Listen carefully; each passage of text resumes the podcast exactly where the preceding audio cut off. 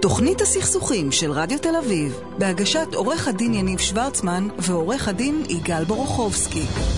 ערב טוב, תוכנית הסכסוכים, אני יניב שוורצמן. יגאל בורוכובסקי, מה העניינים? שלום יניב, מה אה, שלומך? שומעים אותך מיד ולא חיברו אותך, תראה מה זה. אני אני מבין ש- שזה בדרך. לא, ככה אנחנו בקבלת פנים חמה. תשמע, היום בפינת המעשה הקטן והטוב, אני רוצה לתת שני צל"שים. בסדר? אולי נשנה את השם של הפינה למעשה גדול וטוב. למה? האמת היא שאתה... כן. כן, לא, גדול זה נשמע... גדול זה... זה- אבל אתה- אנחנו הולכים להביא דברים גדולים היום. האמת היא שזה אה, נכון, אבל קטנים גדולים. כן. קטנים גדולים. תשמע, הצל"ש הראשון, אני לא יודע אם אתה מכיר או לא, יש אה, יש קבוצה מאוד ידועה בפייסבוק בשם אבא פגום.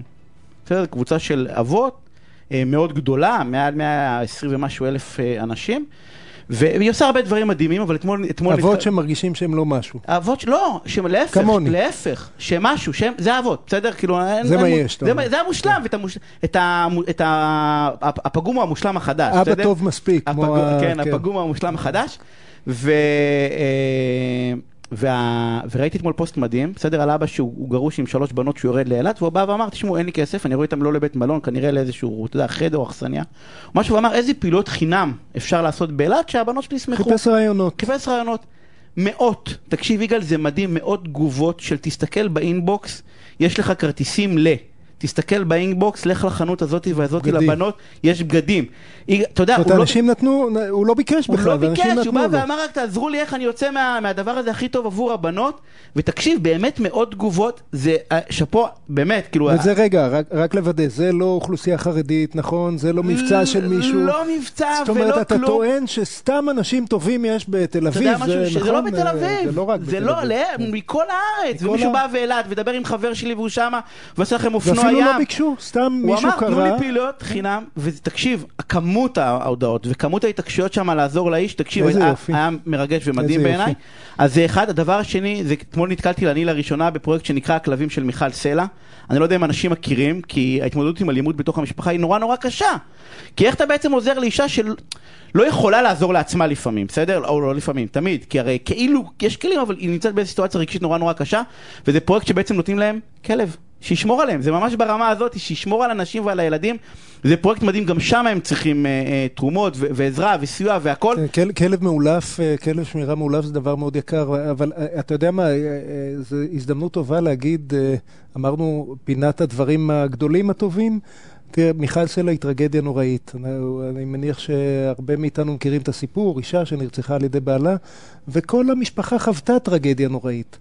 ותראה, אנחנו יכולים מטרגדיה ליפול, ותראה איזה דברים עצומים וטובים אפשר לעשות מטרגדיה כזו. ולזכותה של אה, אחותה של מיכל סלע, יחד עם כל כך הרבה שהתקבצו סביבה, תראה איזה פרויקטים היא מרימה, ואתה ציינת רק אחד מהם. אז אני ממש אומר, מדהים, מדהים, מדהים, פרויקט. באמת, זה שני צל"שים אה, אה, ענקים, שחשבתי שחשוב שכולם ידעו, כי יש באמת הרוב טוב. כן, חשוב שנדע שגם מהדברים הקשים מאוד בחיים, אנחנו לפעמים יכולים להוציא, להוציא דברים טובים. לגמרי. אם רק אה, נאמין ו- בעצמנו. והנה אנחנו מתחילים. תוכנית הסכסוכים של רדיו תל אביב, בהגשת עורך הדין יניב שוורצמן ועורך הדין יגאל בורוכובסקי. ורגע לפני שאנחנו מתחילים, אני רוצה להודות למי שנמצא על התפעול הטכני, לאמרי בן עוזיאל, ולמי שעורכת ומפיקה, ליאר גולדברשט, ולאייל טל שאחראי על ההפקה של המומחים, ואני רוצה להגיד ערב טוב לעליזה סילברה, מנהלת מרכז גישור ויישוב סכסוכים בקהילה רמלה, וממלאת מקום יו"ר התאחדות מרכזי הגישור והדיאלוג בקהילה. שלום אה, שלום עליזה, איזה? כיף שאת איתנו. שלום זה, אני וברכה. חושב שזה המשך ל- לפינה דברים גדולים טובים, נכון? האמת היא זה- שלגמרי, כן. למה, למה היא ראשונה? כי חיברתי את זה, האמת היא. קודם כל, מה זה מרכזי גישור בקהילה? באמת בשני משפטים שאנשים יכירו. אה, מרכזי גישור בקהילה זה בעצם אה, מרכזים שהרשות או המועצה המקומית מחליטים אה, על הקמה שלהם. כגוף שמסייע בפתרון קונפליקטים לקהילה בה, בה המרכז פועל. גישור, סוג של גישור ציבורי בעצם. זה המרכזי גישור בקהילה, ומעבר לנושא של הגישור, אנחנו עוסקים גם במניעת קונפליקטים ובכל מיני תוכניות שבעצם אה, במערכת החינוך, בבתים משותפים, בכל מיני כאלה זה שמונעים. בעצם מגשרים, מתנדבים, נכון, שעובדים מגשרים בכל בהתנדבות. מיני מרכזים בארץ, יש, כמה יש? יש, 20 היום יש עשרות, 47 כן. מרכזים. 47, בסדר, חשבתי שזה 47 מרכזים שבעצם עושים כל מיני פעולות שקשורות לגישור ולהידברות, בין אם זה גישור בר, ברמה, נכון. בגישור שאנחנו מכירים, ובין אם זה באמת פעולות חינוכיות כמו שאמרת, מתוך נכון? איזושהי- נכון, פעילות איזשהו. חזון, שאם אנשים רבים אחד עם השני, ברירת המחדל לא צריכה להיות בואו נלך למישהו אחר שיגיד מי צודק. ברירת המחדל צריכה להיות לנסות להסכים אחד עם השני. נכון. זה, זה בעצם אה, חשיבה על אה, שיפור איכות החיים של התושבים. יש לי סכסוך עם השכן שלי, אה, זה סכסוך שעושה לי הרבה כאב ראש, אה, ואני, ועדיף לפתור אותו בדרכי שלום ולחזור לחיות ביחד בצורה נעימה, מאשר להמשיך עם ה... ו- ואת אה, מרמלה, נכון? נכון, מקום שיכול לייצר סכסוכים. אה, נכון. ו- ואיך זה הולך שם? כמה זמן? איך זה הולך? אה, המרכז ברמלה, אני חושבת שהוא הוותיק ביותר, אה, אם לא אחד הוותיקים, הוא הוקם אה, ב-2003, כשב-2002 הרשות המקומית החליטה על הקמה של גוף כזה שיסייע בפתרון קונפליקטים. המרכז, יש לו שלושה עקרונות, אני לא אאריך, הוא, הוא ניטרלי בתוך המערכת, ויש לו שלושה עקרונות, אחד, רב-תרבותיות, שתיים, א-פוליטי, שלוש, ניטרלי. זאת אומרת, הוא מי... יש בו ייצוג לכל אחד מקבוצות נכון. האוכלוסייה ברמלה נכון. המגוונות מאוד. אה, ייצוג ומענה. איך, איך זה בא. לידי ביטוי ב... ביום-יום. לא, לא, לנו אני ש- דווקא לא ביום-יום מעניין אלא? אותי, דווקא בבלגן הגדול. חכה, חכה, לפני. הבלגן. לפני הבלגן יש לנו הבלגן 17 מעניין שנה, אותי, אבל, מה, אבל, ב- אבל היו 17 שנה של עבודה לפני, לפני הביטוי. בואו בוא נשמע רק, רגע מה, מה נעשה שם ב-17 שנה. אה, אז באמת המרכז מתחיל ממקום של גישור ופתרון קונפליקטים, גיוס של מגשרים מתנדבים, ולאט לאט מבינים ועולה צורך מתוך הקהילות השונות, כמו החברה הערבית, כמו הקהילה האתיופית, כמו הקהילה הבוכרית, לאיזשהו צורך של כלים גישוריים כדי לפתור, אה, לתת מענה לקונפליקטים שקיימים בתוך הקהילה. אני מדברת על 2003, 2004. אה, ואז מכשירים אותם, קורס גישור בסיסי ופרקטיקום בגישור אה, לחלקם, למי שבאמת מתאים אה, ומקצועי להיכנס לחדרי גישור. ועוד 20 מנהיגים מהחברה הערבית, נו- נוצרים ומוסלמים, ואז עוד גם קבוצות של נשים מנהיגות מכל, ה, מכל הקהילות, ולאט לאט מגדילים את מספר המגשרים הקהילתיים בתוך העיר. כשבעצם המטרה זה לא בהכרח שהגישורים יתקיימו פר אופר בתוך מרכז הגישור, אלא יכול מאוד להיות שנתנו להם את הכלים והם פותרים אותם בקהילה שלהם, שיהיו סוכני שינוי, משהו כזה. למעשה ומה- בתוך הקהילה. ומה, ומה, תני את ה highlights של ה-15 שנה האחרונות, לא, לא, דווקא לא האירועים האחרונים. מה, מה, זה עובד? זה, זה הצליח? זה הצליח, ההוכחה הייתה במאי אה, האחרון, אבל אה, זה מצליח. ולפני מה, יש- אם הייתי אני- שואל אותך? אוקיי, אני, אני אגיד, אה, עד, אה, עד 2008 המרכז עובד בתחום, ב, ב, במקומות של, של גישור ומתן כלים והנחלת שפה. ב-2008 קורה מה שקורה בעכו. יום כיפור, מהומות בעכו שקורות, ואנחנו ברמלה שואלים, מחר זה קורה אצלנו, איך אנחנו מתנהלים, איך אנחנו מתמודדים עם משבר זאת אומרת, קהילתי. אנשים כבר לא זוכרים, ב-2008 גם היו- מהומות, יהודים, נכון, ערבים, ורמלה והגלגל מסתובב. ישבו וחששו שזה יתפשט נכון. אליהם, כן? אה, ומקימים פורום של, אה, של מנהיגים, אה, בודקים תרבויות עיקריות בעיר, על פי מספר, על פי אחוז האוכלוסייה בעיר, כך מספר המייצגים שלה בפורום, והפורום הזה נפגש כבר 12 שנים, כשהמטרה שלו העיקרית היא התערבות בעיתות משבר. זאת אומרת, יש מנחה חיצוני שמלווה אותם, כי יש שיחות קשות בתוך החדר, יש חברים שהם תושבי אה, העיר וחברי הפורום, ויש שותפים, שזה מנכ"ל העירייה, ואנשי מקצוע כשצריך, מתוך הרשות, תלוי בדיון, ונציגי משטרה, בדרך כלל מפקד, לפעמים אה, היה, שנייה לפני המהומות התארח אצלנו גם מפקד מרחב, כשהפורום הזמין אותו.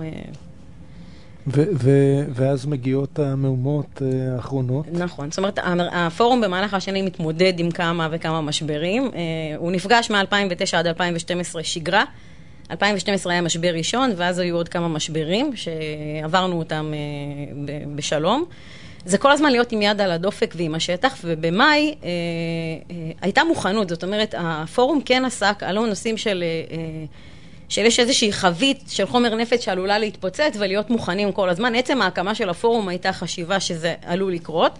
ואז כשזה קרה, אה, העיר התמודדה עם זה בצורה מאוד מאוד אה, אה, טובה יחסית, כי אה, רמלה, יחסית לערים אחרות, הייתה בערך שלושה עד ארבעה ימים בתוך הבלגן הזה.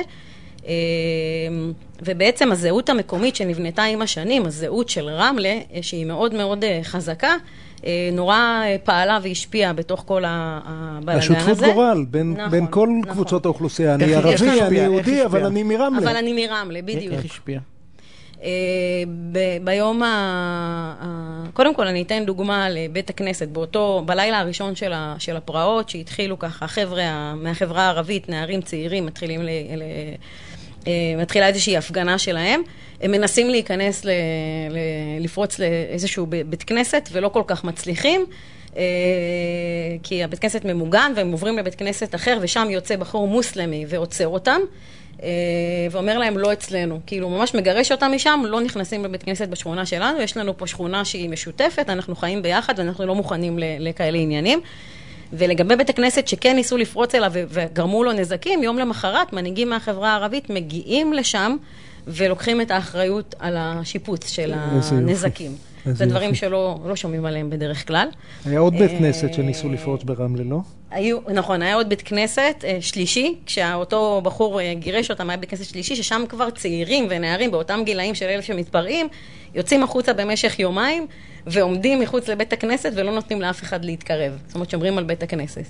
יש לי שאלה שזה מדהים, יש לי שאלה אבל, ולא כדי להשוות, סתם כדי להבין, בעכו לא הייתה עבודה כזאתי? הייתה עבודה כזאת, יש עדיין עבודה כזאת. אוקיי, מה, התחילו יותר מאוחר? לא, התחילו, אני חושבת, אני חושבת, אם אני לא טועה, זה התחיל משהו באזור של 2009. לא כדי להנמיך, אלא כדי להבין, כאילו, בתוך ה... אה, כי, כי מה אני חושב תוך כדי? כל הזמן מדברים על זה שהמשטרה צריכה יותר חזקה ויותר גדולה ולהשקיע הרבה משאבים כאילו בשיטור, שזה יכול להיות, אני לא פוסל. אבל אולי צריך גם אה, להשקיע יותר משאבים, ב, אני אקרא לזה בשיטור קהילה, במרכאות כפולות.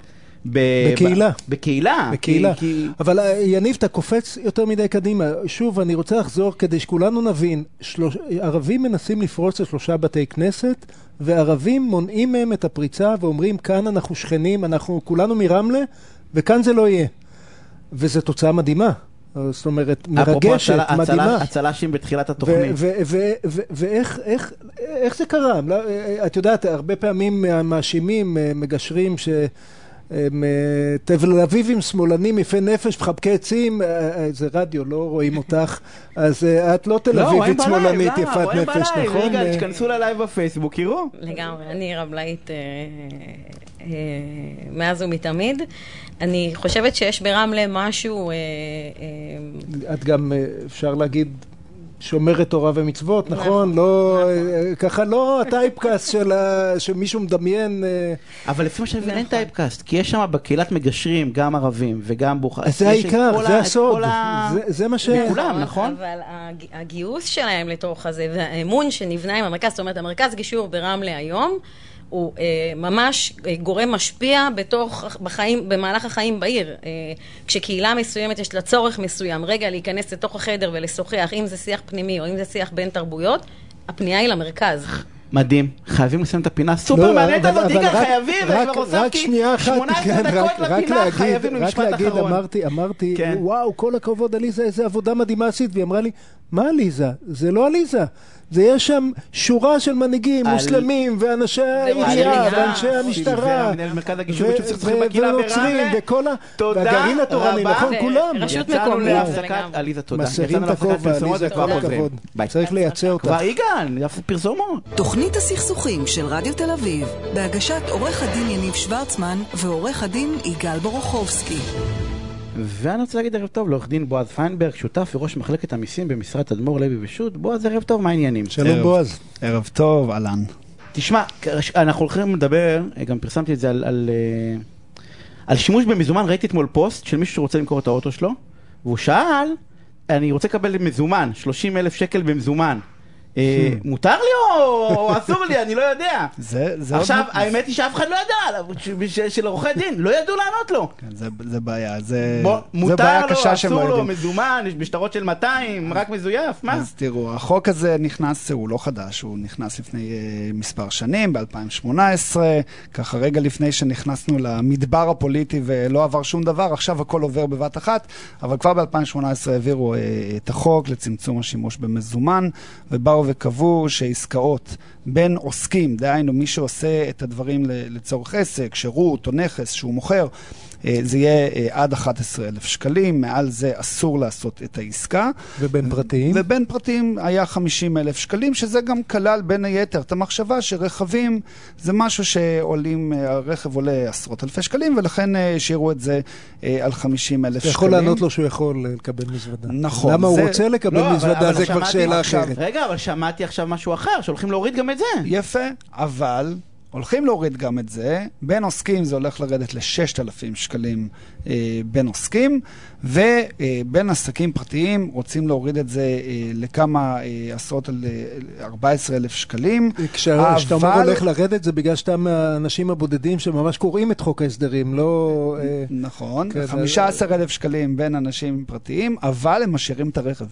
זאת אומרת, גם לאחר, אה, אם החוק הזה יעבור כפי שהוא מנוסח כעת, המכירה של רכב בין עוסקים, בין אנשים פרטיים, יישאר על 50,000 שקלים. הם מבינים אבל לקבלן אי אפשר לשלם 20 אלף שקל מזומן, שיעשה לי הנחה. עכשיו הנה השאלה המעניינת. אתה, אתה בעצם שואל, רגע, האם הדבר הזה עובד? כי העובדה שהחוסר יכולת היום לעשות עסקאות במזומן, אה, זה משהו שהוא בסופו של דבר מכביד, והוא מכביד על הרבה מאוד אנשים, והשאלה היא האם הדבר הזה מביא לתוצאה, ומהי התוצאה? התוצאה היא אה, מלחמה בהון השחור. אז אני קורא פה ב, אה, בדברי ההסבר, הם באים ומסבירים, לאחר בחינה של השפעת החוק ומגמות השימוש במזומן בקרב הציבור בישראל, ניתן להצביע על מגמת ירידה בדפוסי גידול המזומן השנתיים ועל מעבר הדרגתי וגידול בשימוש באמצעי תשלום אלקטרונים. אז זה עובד. שזה טוב, לא? לכאורה זה נשמע שיש קשר בין החוק לצמצום השימוש לבין העובדה שמשתמשים פחות במזומן. אני לא משוכנע. אהבת המילה לכאורה. כן, כן, למה לא? זה- אני מרגיש שזה בילדאפ ל- לאהבה. ללמעשה. כן, תראו, כשה, כשהממשלה והפקידים שמכינים את הצעות החוק האלה רוצים להביא מה שנקרא אה, חקוקים בסלע, סטטיסטיקות ומחקרים, הם יודעים לעשות את זה מצוין. ופה מין משהו אמורפי כזה. אנחנו רואים מעבר בשימוש במזומן למעבר בעניינים האלקטרוניים, באמצעים אלקטרוניים. האמצעים האלקטרוניים הם באמת... אמצעי שגורם לאנשים לה- להפסיק ללכת לכספומט ולהשתמש בביט ובפייבוקס וב pay. אני זה מקווה לא- שלא פגעתי באף אחד שלא השתמשתי בעוד שמות, אבל אנחנו לא יודעים אם הצמצום הזה בשימוש במזומן נובע מהחוק הזה. ולא גם- מחינוך של לעבור לדיגיטל בלי קשר נכון. להון שחור. נכון. במרכאות כפולות הון מזומן. נכון, וה- וה- והימים יגידו עם הדבר הזה. אין ספק שמזומן אה, הוא בעצם אמצעי ש... משמש בהון שחור. הוא אנונימי, אתה לא יודע מאיפה הוא הגיע. פעם היינו מדברים על מזוודות של כסף שהיינו נכנסים איתם לבנקים. הדבר הזה כמובן הופסק לאחר שחוק איסור הלבנת הון נכנס בשנת 2000. עד אז זה מה שהיה קורה, היו מגיעים עם מזוודות. אה, רגע, בועז, אבל, אבל עסקה. מה הבעיה? זה נראה כאילו יש שני צדדים. אה, מצד אחד אה, השימוש בהון השחור, ומצד שני, מצד שני מה בעצם? לא, נניח שהיינו מפסיקים את השימוש במזומן, בכלל. מה הבעיה? יגאל, יש, שהרבה יש שנים... מדינה, אגב, ש... שעשתה את הרבה זה. שנים אנשים שמו הרבה בבלטות, מה אתה אומר להם עכשיו? אז קודם כל יש את אלה שנשארו. המון אנשים ששמו המון בבלטות, ערימות של כסף. שיבואו מה? לבועז, ילכו לגילוי מרצון ויפקידו. בבנק. אז, אז הנה אחד הדברים שמדברים עליהם במערכת, ולא מפרסמים את זה עדיין בריש גלי, אבל אה, מדברים על כך אה, ברשות המיסים, שרוצים לעשות מבצע נוסף של גילוי מרצון, שאנשים יוכלו לבוא ולהצהיר על המזומן או על אה, הכנסות אחרות, על חשבונות בנק שהם עדיין לא דיווחו עליהם. אה, גילוי מרצון, היו כמה מבצעים כאלה אה, לפני מספר שנים, זה הופסק, עכשיו הם רוצים להחזיר את זה לעוד תקופה.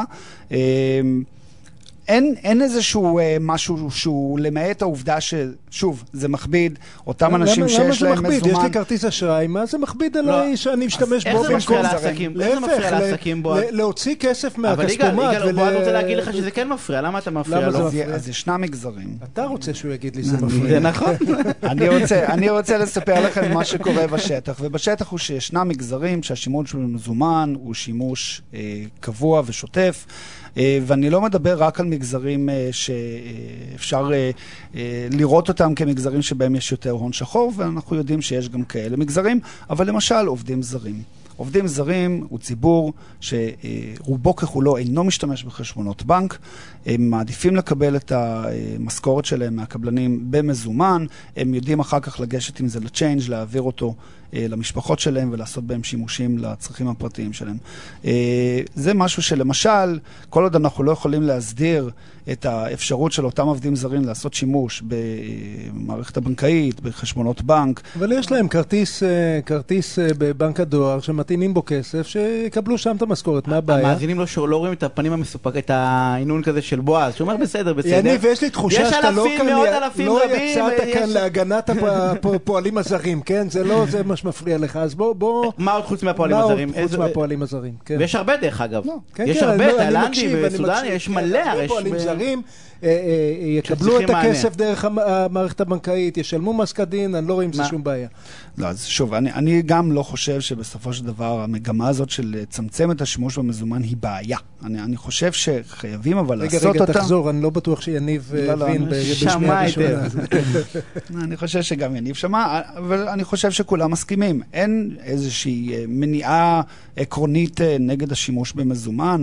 הריח של הכסף והצבע שלו זה משהו שכבר לא כנראה, לא עושה את זה יותר. אבל אה, אין ספק שצריך במשורה ולוודא שהדבר הזה לא נעשה, תוך שהוא פוגע באנשים שבאמת אין להם פתרון. ולגבי אלה שאין להם פתרון, צריך לשקול היטב בסדר. גמור. אני, אני, אני רוצה אה, אה, להגיד שני דברים ש, שחשוב להגיד אותם, יניב. אחד, כל פעם שמישהו לא משלם מס, אני ואתה משלמים יותר מס. האינטרס של כולנו זה שכולנו נשלם.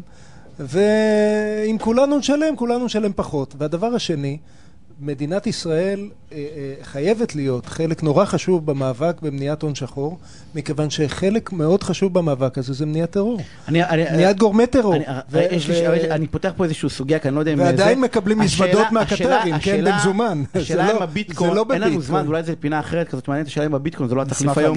לא, אני אומר, השאלה אם הביטקוין למשל, זה לא המזומן אף החדש. אחד לא קונה כאילו, מה הכוונה? בביטקוין, אה, לא, לצורך הלבנת ההון והדברים. אבל יש לא, לנו... אני, אגיד לכם דבר אחד. תן לי, בועז, אה, כי יש לנו אני, דקה. אגיד כתשובה למה שיגאל אומר, ואני מסכים עם יגאל, אני חושב שכולנו רוצים שכולם ישלמו יותר מיסים, ואנחנו לא רוצים העלמות מס, וזה פוגע בכולנו. יחד עם זאת, וצריך לשים לב, צריך לוודא שהמלחמה הזאת בהון השחור היא אינה יוצאת מפרופורציה ואינה פוגעת בעקרונות יסוד אחרים שחשובים לא פחות מהצורך שאנשים ישלמו מיסים.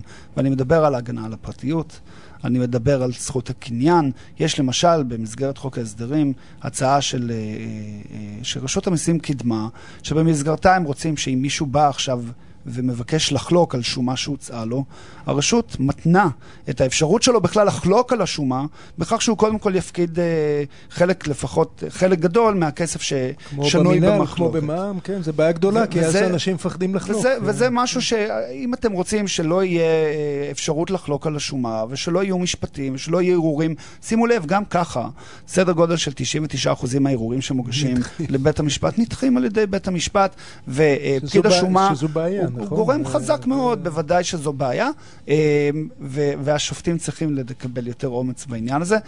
למנוע אבל את האפשרות אנחנו מלכתחילה לחלוק, זה בעיניי... חייבים לסיים. עורך דין בועז פיינברג. אה, ממשרד תדמור לוי ושות', תודה, תודה תודה רבה. רבה. תודה רבה לך. אה, ואני רוצה להגיד, אה, ערב טוב, בוא שלומי, תתחלפו לרואה החשבון שלומי כהן, ממשרד כהן ראיית החשבון ומייסד שותף במשרד אביבי כהן, הנהלת חשבונות. שלומי, אה, ערב טוב, מה שלומך? מצוין, מה שלום? שלומי, הנה, התגעגענו. תתיישב. זמן. התגעגענו אז אה, באנו, כמו שאומרים. אה, המון המון, אה, לא המון זמן, שבועיים, שלומי, מה זה אתה... מרגיש כמו נצח. שבועיים. זה, כן, שבועיים זה... תשמע, איבדתי לך 80 דקות, תדע לך שזו הייתה הפינה הכי ארוכה שלנו ב... הכל בסדר. בתוכנית. תראה, אני, אני יש לי שאלה, בסדר? אני רוצה להיות עצמאי, בסדר? אני רוצה לפתוח עסק או שאני כבר עצמאי, אוקיי? אני רוצה לדעת ברמה הפיננסית, הראיית חשבונית, בסדר? הכי פשוטה, אני... מתי אני עוסק זעיר, מתי אני עוסק מורשה ומתי אני חברה. למה כל אחד מהם? כאילו, מה, מה, ממה להתחיל? אני, כאילו, זה, זה, זה עניין של מה? כבר להתחיל, תתחיל מעוסק פטור, לא? אוקיי, עוסק אז רגע. פטור, על עוסק זה, לא יודע, הנה, שלומי לא- פה. נכון, אז לא, לא מתי, זה לא מתי, זה מה מתאים עבורי. כמו, אוקיי. כמו תמיד, מה מתאים עבורי. אז קודם כל צריך להבין איזה עסק אנחנו פותחים. האם העסק הוא business to business, B2B, כלומר האנשים שאני אעמוד מולם ויוציא להם את החשבוניות הם גם עסקים, או שהם אנשים פרטיים. ברוב המקרים, אם הם אנשים פרטיים, כמו נותני שירותים, ציפורניים, פדיקור, מניקור, ספרות וכאלה, עדיף להם להיות עוסקים פטורים. למה? כי המע"מ שהם מקבלים מאותם לקוחות עובר אוטומטית למדינה. כלומר, מחר מחרתיים הם הופכים להיות עוסקים מורשים, הם לא יכולים להוסיף את המע"מ לאותו גורם, ואז שמצבם לא יורע. לא הבנתי. אני, מה, אני לא הבנתי. תסביר, שלומי. מחדש. לא, אני, אני, אני אם חושב עכשיו, שהבנתי, אבל... כן. אם עכשיו אתה יניב, נותן אה, לי אני לא שירותי יכול לעשות עריכת פלוס דין. מע"מ כאילו, אני לא יכול לעשות את הפלוס נכון, מע"מ הזה. ה- בדיוק. אני לא יכול להוסיף, נניח אני לוקח אה, ח- 200 שקל לציפורניים, נכון. אז אני לא יכול להוסיף פלוס מע"מ, כי... לצ- הלקוח זה- לא יישאר אצלי, הוא לא ילך לעוסקת כי- פטורה כי עשיתי אחרת. כאילו פלוס מע"מ, כי אני עוסק עכשיו אה, מורשה. נכון. הבנתי. רגע, עכשיו- אבל אם אני אתחיל מלהיות עוסק אה, מורשה ישר. אני מיד אקח 250 שקל, אז הוא כן יבוא אליי? כן, כן. אבל אתה אבל- אוטומטית מעביר את זה למדינה, אז אתה מפסיד אני פה לא את הכסף. תחרותי, אני לא תחרותי, אני יכול לקחת נכון. 200 ולא 250, כי אני לא משלם את המע"מ. עכשיו, שיקול... לא הבנת? שיקול נוסף. לא, אבל יגאל עושה פרצוף, אבל זה סופר- זה סופר חשוב. הוא נתן- חשוב, הוא הכל נתן פה- חשוב. לא, הוא נתן נקודה, מה זה מעניינת, שלא חשבתי עליה. תקשיב, אם אני עוסק מורשה, אני לוקח יש 250, פה- יש פה... דבר הכל שלומי. בסדר. נכון, אבל אתה צודק, בשורה התחתונה אתה צודק. בקיצור, 250, אז אני מתחרה בעוסק פטור שלוקח 200 לבניית ציפורניים, בסדר? נו, כן. למה אני לוקח 250? כי אני רוצה בסוף להישאר עם 200. אני חייב את ה-50 שקלים, לא משנה, אחר מזה... זה, בגלל זה טוב להיות עוסק זהיר. נכון. לא, לא עוסק מורשה, זה נכון, מה שאתה אומר. זה מה ששלומי אומר. מהצד השני, עוסק. פטור, עוסק פטור, לא יכול לקזז משול, הוצאות. זה בסדר, שמתי את זה בצד, זה כבר לא רלוונטי מבחינתי. עוסק פטור, משול למישהו שמרוויח פחות או יותר שכר מינימום בשוק. זה אומר שאם אתה רוצה להיות עצמאי ולהרוויח יותר משכר מינימום, אתה אוטומטית צריך לשאוף לעבור את העוסק הפטור, כי זה בערך 8,000 שקל בחודש לפני הוצאות, ויש רואי חשבון ועניינים, והציפורניים והלק וכאלה. מעבר לסכום מסוים, אי אפשר להיות עוסק זהיר, זה מה ששלומי אומר לך. אז זה... ה- זה יש פה איזשהו בלנס. הגליק הגדול שגילית, זה טוב ל-8,000 שקל בחודש. זה... נכון. אז נכון. כל הבונות ציפורניים מרוויחות 8,000 שקל או שעושות דברים אתה אחרים? שואל אותי שאלה זה- מאוד מאוד זה קשה. מתחבר לפינה הקודמת, עם ההון השחור. רק כן. רציתי שתחבר את זה, תמשיך. עכשיו רגע, לא, יש פה דף שלם, תמשיך. נכון, נכון, אבל יש לי לא משהו. יש לי משהו מאוד חשוב להגיד על הפינה הקודמת. העניין הזה של הגילוי מרצון, משהו קטן, קטן, קטן, זה לא הטבה של גילוי מרצון. מי שבא לגילוי מרצון, משלם 50% מהכסף שהוא מביא על השולחן כדי להכניס את ה-50% לבנק. והטבה עצומה, הוא לא הולך לכלא, הוא לא ולא הולך נות- לכלא, לא- לא- אבל- לא נותנים לו קנסות. אבל אז- להבין, אבל אז להבין אני- את אני- המהות. אני לא, לא, מכיר- אני לא נותן לכם את זה, לא נותן רגע, לכם. אני בסדר, מכיר- אין יגאל. אני לא נותן את זה, כי אנחנו הולכים לדבר על הלבנת הון. בסדר. הוא- הוא הוא משלי, שלומי. עכשיו. תמשיך, דבר על הפינה. יש חוק במדינה שאומר שאם עברת מחזור מסוים אתה חייב להיות עוסק מורשה. כלומר, אין לך את הזכות לבחור. אבל לאנשים יש את הזכות לבחור אם לתת את השירות או לא לתת את השירות. כלומר, הם יכולים להגיע למצב שהם אומרים, אני, מספיק לי ה-100 אלף שקל מחזור ולא רוצה להתקדם. אני הולך לים, סוגר ב-12 את החומוס והולך לים. הולך לא- לעבוד לא- כשכיר. הולך לעבוד כן, כשכיר, אבל אוקיי. לא, לא כולם יכולים לבחור, נכון? יש מקצועות מסוימים ש... נכון, חד משמעית, נכון. עורכי דין נניח אבוד לנו, נכון? נכון, אה, נכון. מקצועות חופשיים בדרך כלל, ברובם של המקרים לא יכולים לבחור להיות עוסק פטור. אה, רשויות המס לא מאמינות שעורך דין, רופא שיניים, רואה חשבון, באמת הסתבכו ירוויחו ב-9,000 שקל. אם רשום 9,000, בטח הרווחתם יותר. קדימה, אה, אז אתה בא ואומר שאם רוצים לעבור, או אני יכול עד 100 אלף שקל ואז ללכת להיות שכיר, שעם זה אין בעיה. נכון, עם זה אין בעיה, אפשר לשלב אותם, להיות עוסק פטור עד 100 אלף שקל ולעבוד כשכיר, זה פתרון מאוד מאוד טוב, למי שלא רוצה להתעסק בזה, אוקיי. נכון. עכשיו, סיבה נוספת להיות עוסק מורשה ולא עוסק פטור, זה אם יש לי איזושהי אה, חשבונית מאוד גדולה. נגיד אני רוצה לקנות איזשהו נכס. אני עכשיו, נגיד, מתעסק באפייה בבית, ועולה לי, נגיד, תנור. תנור 30 אלף שקל. כן. יש עליו מע"מ 5,000 שקל. לפעמים לאנשים שווה להיות עוסק מורשה ולא עוסק פטור, כדי מבחינה תזרימית ליהנות קודם כל מהכסף הזה, שיחזור הביתה. אגב, אה, יש, גם קטנועים, למי שמרים גבה, אגב. יש תנורים כאלה. אני הייתי 30, בורר... יש ב- גם ב- 100 אלף. אני הייתי בורר בתנור של 500 אלף שקל, כן. אז יש יש תנורים כאלה. בתי דפוס, מיליון שקל... אה, מדפסת. כן. אז, אז עוסק מורשה יכול להזדכות על הוצאות, לקזז את המע"מ, נכון. המדינה מחזירה לו את המע"מ בעצם שהוא משלם. הוא עוסק- מרוויח על זה שהוא קנה את ו- המדפסת. נכון, נכון, נכון. ו- ואנשים יכולים ממש לקבל בתחילת העסק, לקבל כסף מהרשויות ולא לשלם. נכון, סטארט-אפ, עכשיו- לא? כן, שלא הטיפ- יתרגלו, בסוף צריך לשלם על המדפסת. או על התנור. הטיפ הכי טוב שיכול להיות לבן אדם מבחינתו, מה קורה במעבר מעוסק פטור לעוסק מורשה, זה לעקוב אחרי המחזור שלו. כלומר, הרבה אנשים עוברים את המחזור, אומרים, טוב, מה שיהיה יהיה, אני לא יודע מה צריך, אני כן צריך, אני לא צריך.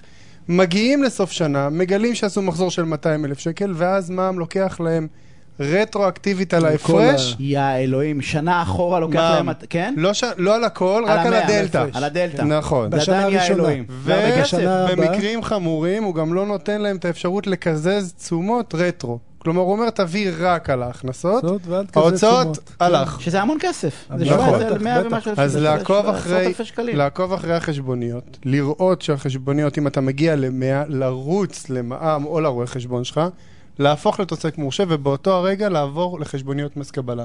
כי אם תמשיך עם הקבלות, אתה תצטרך לשלם מע"מ, והצד השני לא ישלם לך אותו. אה, קופחת פעמיים. עכשיו. אוקיי, עכשיו רגע, תן לנו ל-high-end, אה, מתי אני מעוסק חברה. מורשה חברה, כן. כן, מתי משתלם, כל הזמן אומרים לי חברה, חברה, חברה, אה, שווה חברה? אז קודם כל, להפוך להיות חברה מומלץ, אחד, במחזורים גבוהים, שתיים, ברווחים גבוהים, ושלוש, אם אתה רוצה להגן על עצמך משפטית. למה במחזורים גבוהים?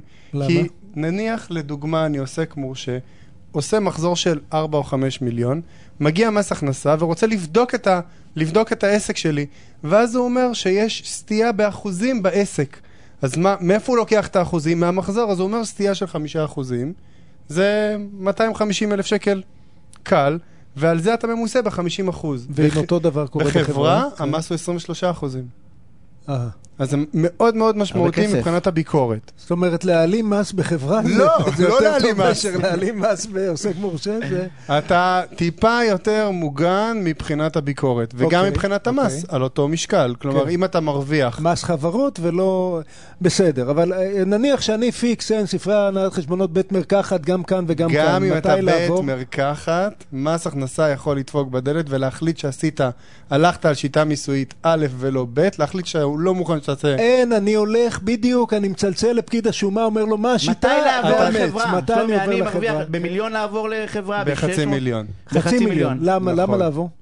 חוץ ממה שאמרנו כרגע עם לא, זה הביקורת? לא, זה לא כלל אצבע. חצי מיליון זה היחס ההוגן בין אם הייתי מרוויח כעצמאי לבין אם הייתי מרוויח בחברה, הייתי משלם את אותו המס. ואז מפה צפונה, ומושך את כל הכסף עד הבית בדיבידנד. ואז מפה צפונה, כל חלוקת דיבידנד, אתה משלם פחות מס מהמס שהיית משלם אם היית עצמאי. אז- אז רגע, לא, רגע, מעבר לזה... הוא בא מוכן, שלומי בא מוכן. אני גם כן, לא כן, נותן לך כן. להתערב. אם אתה מסוגל ל- למשוך פחות כסף ממה שהעסק מרוויח, עדיף לך לעבור להיות חברה. זה- למה? זה חשוב. כי אתה לא לוקח את כל הכסף הביתה, חי מפחות, וכל אותם כספים שנשארים בחברה בשביל לתת אשראי ללקוחות, בשביל להשקיע בנכסים, בשביל לא לתת אוויר לחברה, המס הוא יותר מופחת. ואתה גם יכול לקנות אה, בעודפים כאלה לאורך שנים, אתה יכול לקנות, להשקיע, כן, ל- נכון, בתוך נכון, החברה. נכון, נכון, אבל הכסף נשאר בתוך לא- החברה. ועדיין אתה לא משפט משלם אחרון, מס. כי אנחנו כבר פה במשפט אחרון. יש לך פה, תראו עוד פעם, הוא בא מוכן, והאיש נכון. לא נותן לו, אתה מבין? האיש בא מוכן. אנחנו חייבים לסיים, אז שלומי. משפט אחרון. יאללה. יש טכניקה שמאוד מאוד חשוב לעבור אותה כשאתה הופך מעוסק מורשה לחברה. מאוד מאוד מאוד חשוב להיות מלווה על ידי בעל מקצוע מתאים, שידע לעשות לך את המ- את המכירה של הנכסים ושל המלאי. המלאי. תדע לדבר עם ספקים ולקוחות, להגיד להם שהעוסק שלך סגור, לרשם, ירשמו בכרטסות שלהם לא פעיל, ולעדכן אותם במספר החדש, עם אישור ניכוי מס במקור וכל אשכרה יש התהליך הזה. פעולות שצריך לעשות. אחרת, לשלומי. חשבונית. רואה חשבון שלומי כהן, תודה. תודה רבה אנחנו לכם. חייבים פרסומות וכבר, ממש כבר חוזרים. תודה רבה. ביי. תוכנית הסכסוכים של רדיו תל אביב, בהגשת עורך הדין יניב שוורצמן ועורך הדין יגאל בורוכובסקי. ונמצא איתנו עורך דין אה, דרור תימור, שותף במחלקת בנקאות ומימון במשרד סולומון ליפשיץ ושות'. דרור, ערב טוב, מה העניינים? ערב מצוין, הכל בסדר, מה שלומכם? שלום דרור, מה שלומך? אני בסדר, בסדר גמור. תשמע, יש לי שאלה שמסקרנת אותי. אני מניח שגם את כל האנשים, כמ- לא, את כל האנשים שיש להם חשבון בנק, שזה בעצם כולם, אנחנו מגיעים ל... לפתוח, אתה יודע, אנחנו מגיעים לבנק לכל מיני הקשרים, לקחת הלוואה, לפתוח חשבון, ואנחנו חותמים על אה, חוברת של, של מסמכים של עשרות או מאות עמודים, ו... ואותי מעניין, כאילו, אה, ת- תמיד אני חותם על עיוור. זה יה- דרור כותב את העמודים האלה, אתה יודע. לא, אז אני בגלל זה רוצה לשאול אותו, יש טעם לקרוא את המסמך הזה בכלל, תגיד לי? אנחנו קוראים, כאילו, יש טעם?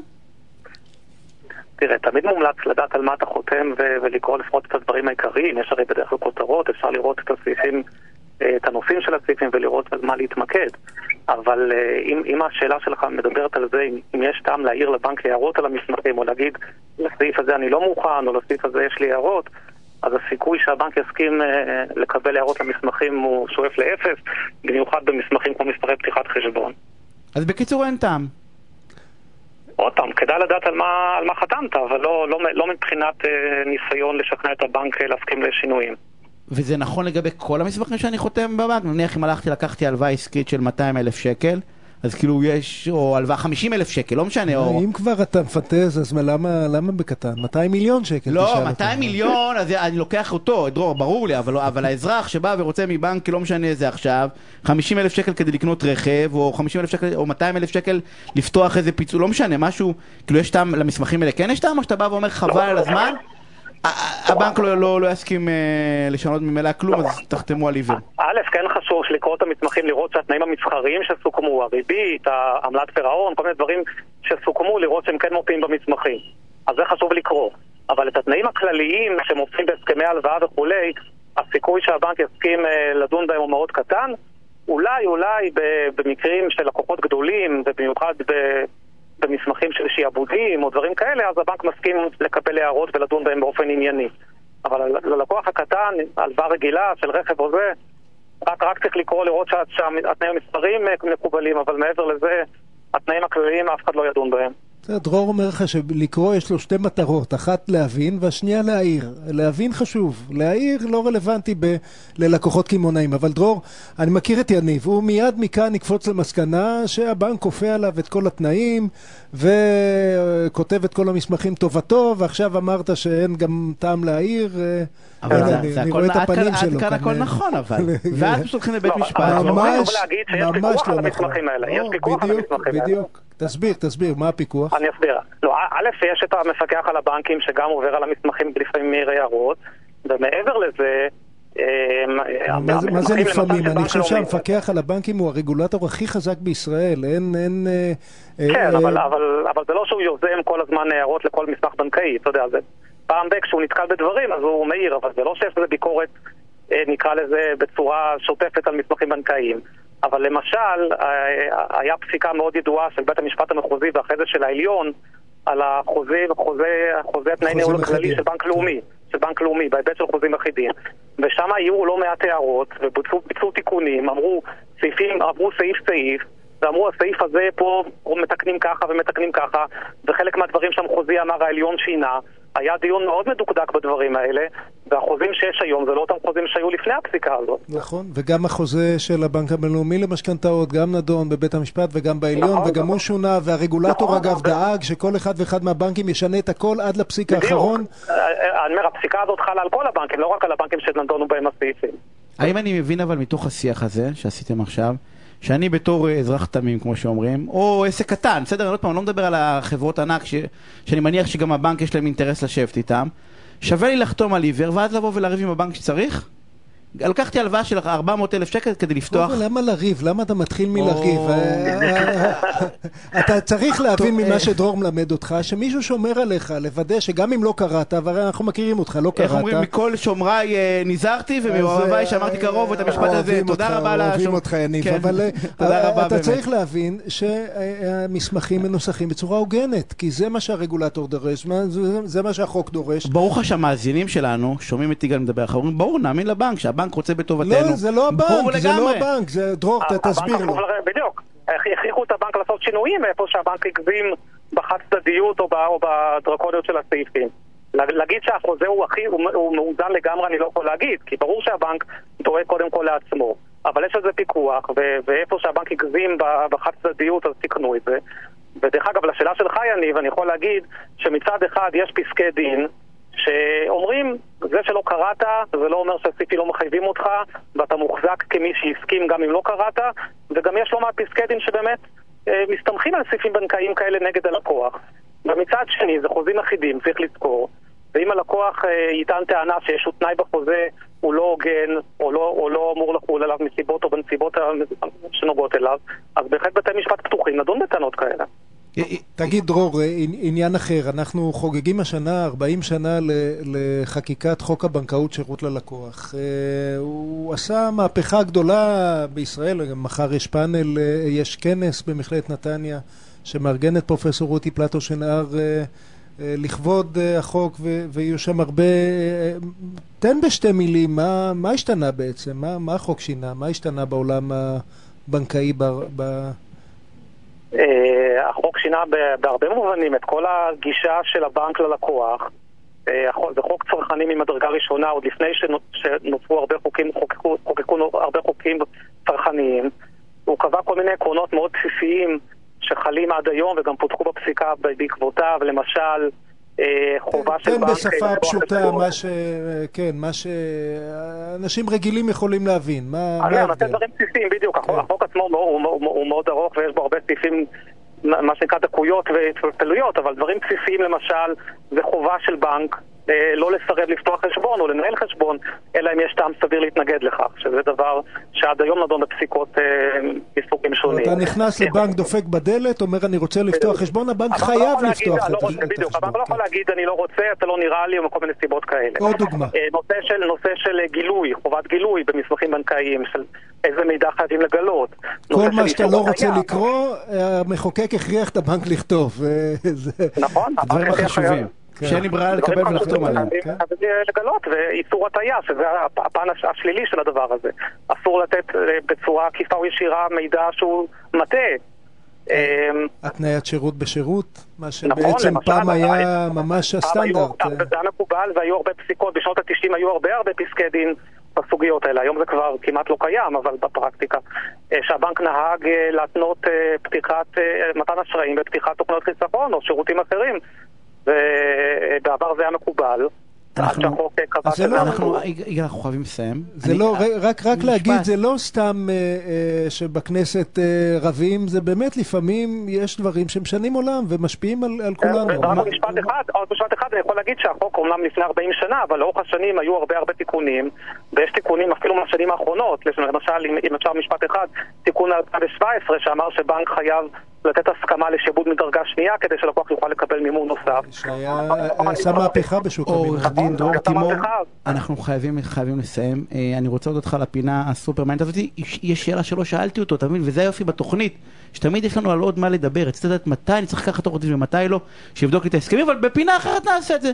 אז עורך דין דרור תימור ממשרד סולומון ליפשיץ, תודה רבה. מחר, מכללת נתניה זה בחינם, אגב, זה לא עולה כלום. יגאל, אני מאוד רוצה להודות לאמרי בן עוזיאל שהיה פה על התפעול הטכני, ואני רוצה להודות למי שערכה והפיקה באופן מהמם, כמו תמיד, יער גולדברשט. מה אתה מודה לו? הוא לא השתיק לי את המיקרופון אפילו פעם אחת. אתה מבין, ולמרות אני מודה לו, כי אני אוהב את כולם אותו דבר, גם אם לא משתיקים אותך לאייל טל על ההפקה הטכנית. דני סידס מיד אחרינו. תהיה לו תוכנית מהממת, כרגיל, אז תישארו ותשמעו. אתם תשמרו על עצמכם, שימו מסכות, כדי שהקורונה לא תתפשט.